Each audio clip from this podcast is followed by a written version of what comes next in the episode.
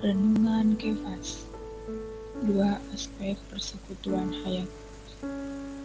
Di dalam 1 Yohanes pasal 1 ayat 3 Apa yang telah kami lihat dan telah kami dengar itu Kami beritakan kepada kamu juga Supaya kamu pun beroleh persekutuan dengan kami. Dan persekutuan kami adalah persekutuan dengan Bapa dan dengan anaknya Yesus Kristus. Aspek pertama dari persekutuan hayat adalah persekutuan dengan para rasul dan gereja yang mereka wakili.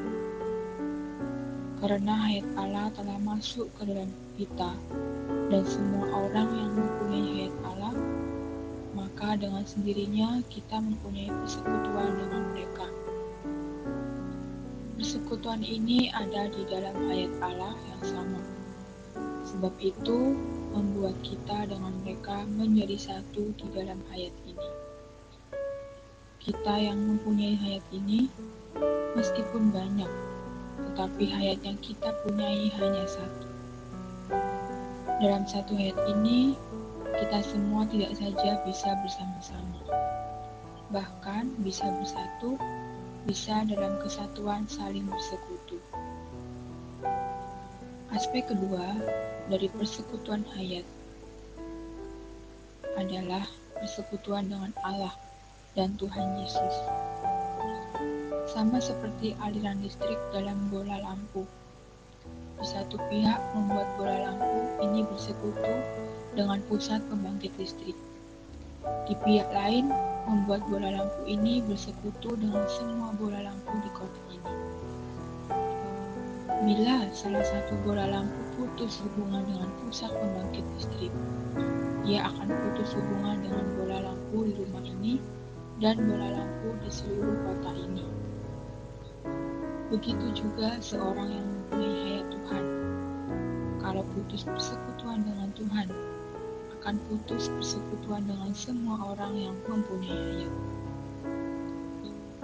Sobat Kefas, ayat Tuhan di dalam kita. Di satu pihak, menyebabkan kita mempunyai persekutuan dengan Allah dan Tuhan. Di pihak lain, juga menyebabkan kita bersekutu dengan gereja yang diwakili oleh rasul-rasul dan semua orang yang memiliki hayat